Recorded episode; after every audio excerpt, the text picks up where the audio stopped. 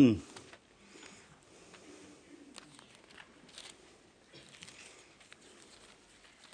John chapter 1, verses 40 to 48. I want to speak this morning on bringing our friends to Jesus.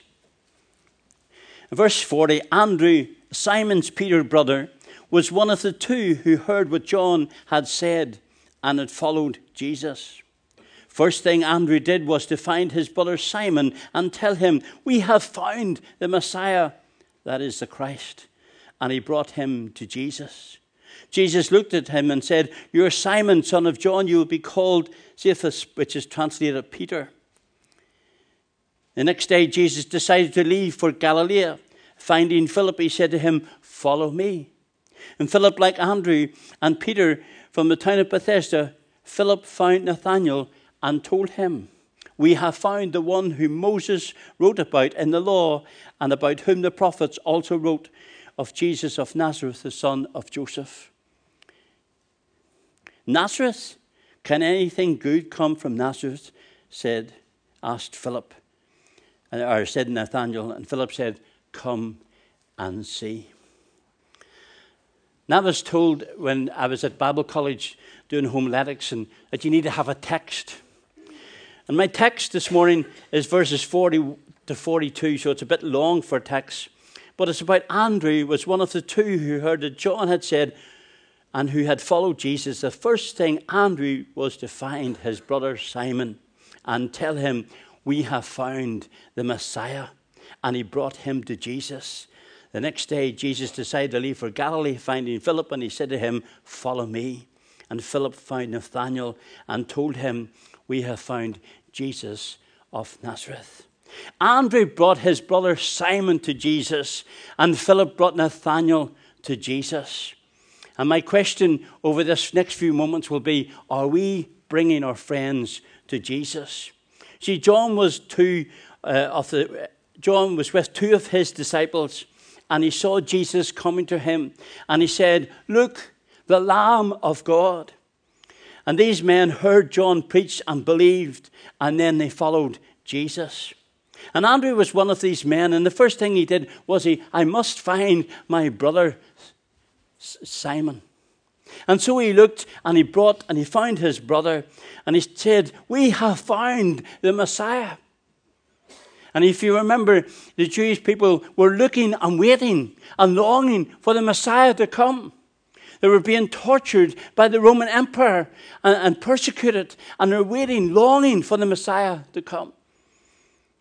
And Andrew says to his brother, We have found the Messiah. And Andrew wanted to tell his brother the thrilling news that we have found the Messiah. We don't have to be great preachers or clever speakers to bring our friends to Jesus. Andrew's message was very simple we have found the Messiah. And our message should be we have found the Savior. We have found Jesus. I was lost, but now I am found. I was blind, but now I see. Are we telling our friends about the Savior who's done so much for us? Are we telling them what God has done for us, what He can do for them? Andrew brought his brother to the right place and to the right person. He brought his brother to Jesus. And whenever you read about Andrew in, St. John, in John's Gospel, you find he's bringing someone to Jesus. He brought his brother to Jesus. He brought the lad with the loaves and fishes to Jesus. He brought the Greeks who wanted to see Jesus. Are we bringing our friends to Jesus? When was the last time you invited someone to come to church? When was the last time you told someone about Jesus who you love and who you serve? And as Jesus walked along Galilee, he found Philip. And he said to Philip, Follow me. Follow me. And Philip forsook all and started following him. And Jesus called Philip personally. And Philip trusted him and followed him. And Philip wanted to share his experience about Jesus and meeting Jesus, that he then shared it with his friend Nathanael. Philip told him, We have found the Messiah. And he said to him, Come and see. Come and see. When was the last time we said to our friends, Come and see? Come and see Jesus. Come and touch Jesus. When you think of the Samaritan woman, she met Jesus at the well and he revealed himself to be the Messiah. She left her water pots and went back to the town and said to the people, Come and see a man who has told me everything I ever did. Could this be the Christ? They came out of the town to see Jesus. The Samaritan woman went back. She didn't even take her pots with her, but she went back and told the people in the town what God had done for her. That God had delivered her and that Jesus had revealed himself to her. Remember the man that Jesus set free from the demons. He wanted to go with Jesus. Let me come with you.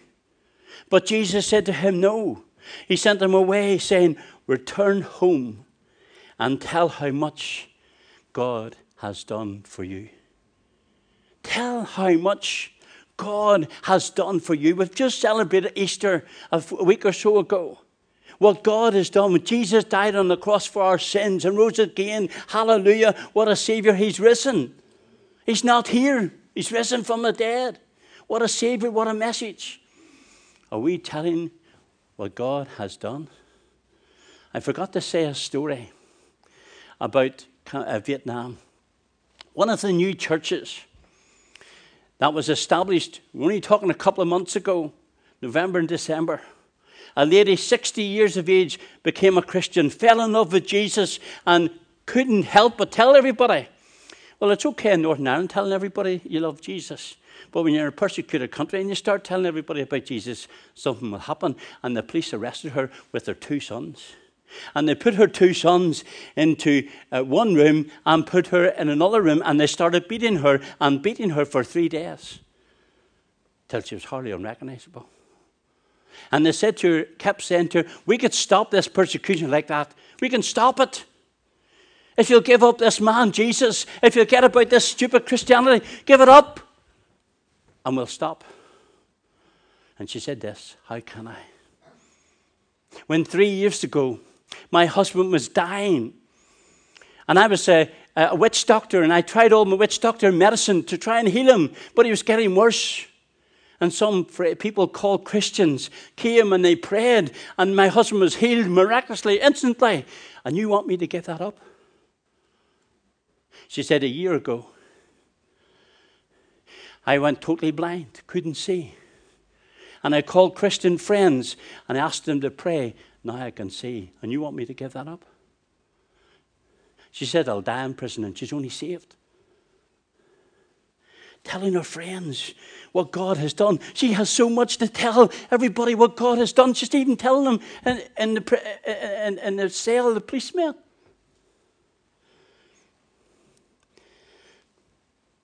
Are we telling our friends, our family, our people in our village, in our town, in our community what God has done for us? Or we can talk about the weather, we can talk about football. But when do we talk about Jesus? When do we share Jesus with others? When do we introduce Jesus to our friends or introduce our friends to Jesus? News spread that Jesus had come home and crowds gathered to see him. There was always crowds, always people following Jesus because some wanted to heal, to see them heal the sick. Some wanted to see them casting out demons. But others wanted to hear their message. And Jesus had come to do more than just relieve the affliction of the sick and the demonized. There was something greater for the people to experience. They could enter into the kingdom of God and have eternal life. And He came to bring everyone who would trust Him.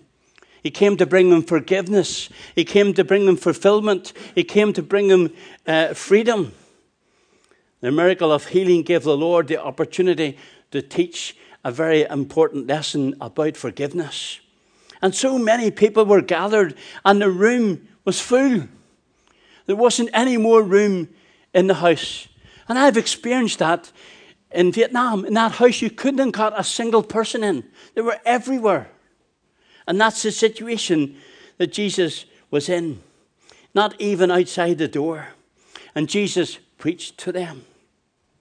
then four men were carrying their friend on a stretcher. They realized their friend was in need. He was paralytic, and they realized that Jesus could heal him of his disease. And so they decided to bring their friend to Jesus. Now, that wasn't an easy thing to do because they had to carry their friend on a stretcher. And it took four of them to do that. And so these four friends were committed to bringing their friend to Jesus. But the crowds hindered them. And very often, when we try to bring our friends to Jesus, there's hindrances, there's obstacles, there's things put in our way. But faith is ingenious, and they climbed outside carrying their friends. Now, if any of you have been to Israel, you know their homes are all tightly together, but they have flat roofs. But at the side of their home, there's steps that you can go out upside up to the top roof. And these four men went outside, up the steps, onto the roof. Now you can imagine. You're in the service, you're listening to Jesus, and he's preaching, and then there's dust, there's noise, and all sorts of things happening. What's going on up there? And these four friends are taking the tiles off the roof, they're taking the laughs off, the, they're taking the grass off, they're making a hole big enough that they could lower their friend to Jesus because they believed that Jesus could touch him. They believed that Jesus could heal their friend.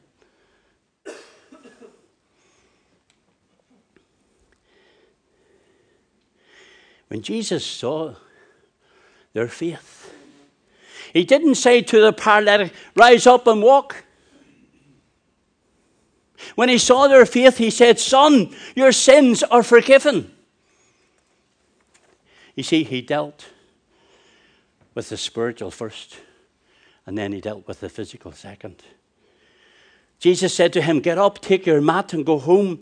He got up and took his mat and walked out in full view of them. And they were amazed, and everyone praised God, saying, We have never seen anything like this. His friends were concerned, his friends were committed, and his friends were celebrating because Jesus healed their friend. They saw the need. They were concerned for their friend, their desperate condition and concern. You would be blind or naive if you lived in the world today and not realized that there's a need on our very doorstep, that there's need in our country, there's need in the world. Both physical need and, most important, spiritual need.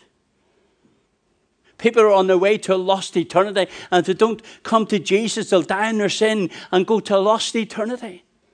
Are we concerned? Do we have compassion for them? They were moved with compassion. See, compassion is not is a doing word. It means that they did something. You know, sometimes we watch the pictures on television and we see people, and, and I've been amongst people. I've been in situations in Sudan it's horrific. And you can't not be touched, you can't not be moved. But compassion leads to action. And so they brought their friend to Jesus. They faced a difficult task, they faced critics, but they believed Jesus was their answer. And if we believe that Jesus is the answer for our world today, then we would be doing something. We'd be telling our friends about Jesus. They saw the burden, the task needed forth them, and all had a part to play. The pastor, in so many churches, God bless the pastor. He's wonderful, aren't you, David and Sally? But the pastor can't do it himself. One person couldn't have carried that stretcher. It took four people to carry it. And God wants all of us, we're part of the body to be involved in, in mission, to be involved in evangelism, to be involved in bringing our friends to Jesus.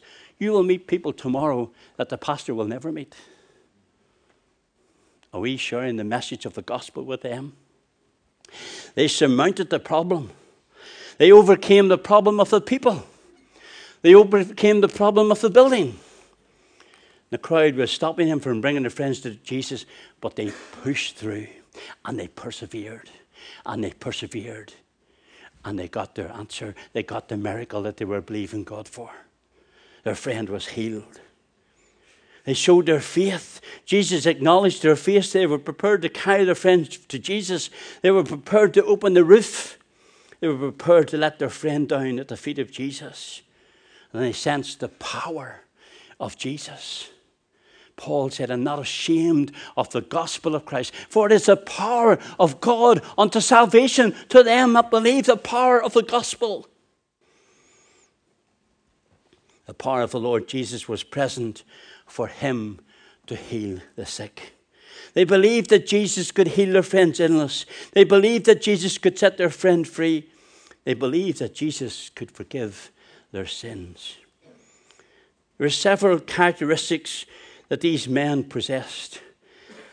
One, they were deeply concerned about their friend and wanted to see him helped. Two, they had faith to believe that Jesus would meet their friend's need. Three, they had compassion that led them to do something. And four, they did not permit the difficult circumstances to discourage them or to stop them. They worked together. They dared to do something different. See how easy it would have been. I love this story to give up. You imagine these four men that walked for miles and miles, and I've walked the streets of Jerusalem. I've walked the streets of Bethlehem. I've walked the, the shores of Galilee, and it's not f- smooth. It's all stones and rough. And they walked it, and they carried this man, and suddenly they see the crowd. Let's go home. We'll come back another day. We'll come back tomorrow. No, we're here today. We're going to do business with God today. Because my friend needs healing today, he may not be here tomorrow. People who are here today may not be here tomorrow.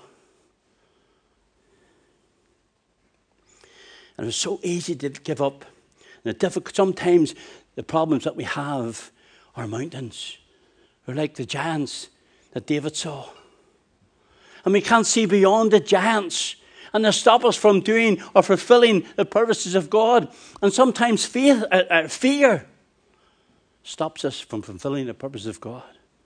Sometimes fear stops us from even talking to someone about Jesus. What are they going to do? What are they going to say to me? Maybe not believe me or listen to me. And fear comes upon us. When Jesus saw the man laying on his mat, he spoke to the man's heart before he healed the body. Son, your sins are forgiven you.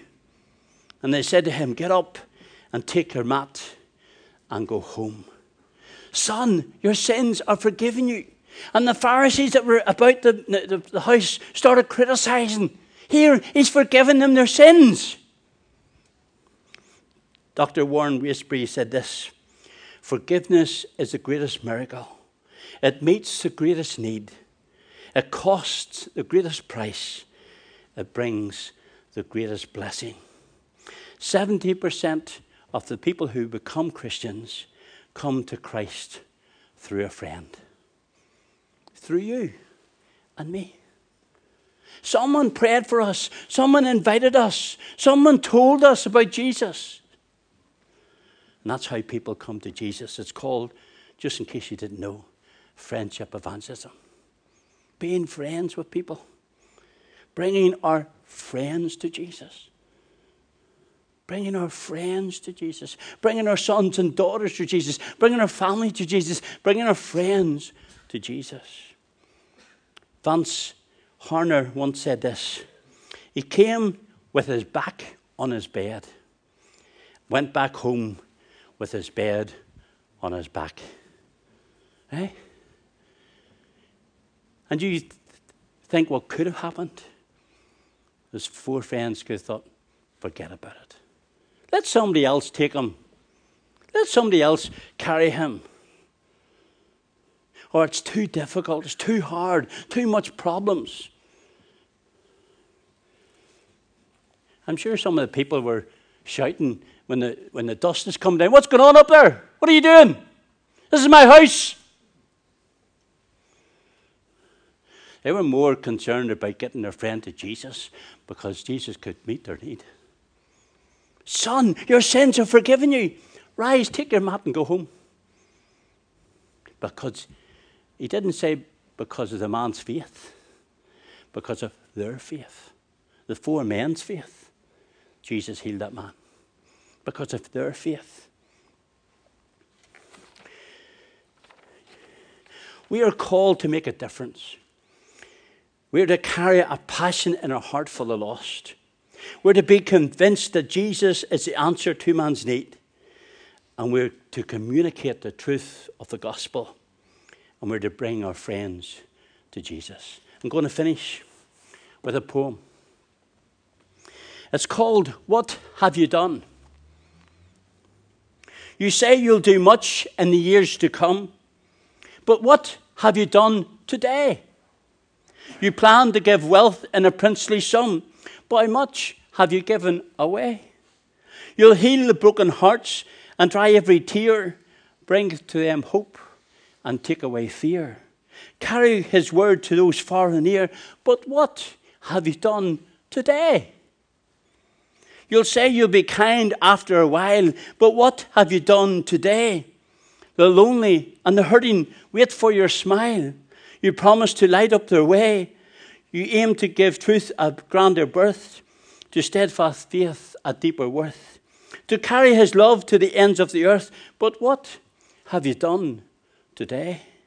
You plan to reap much in the by and by, but what have you done today?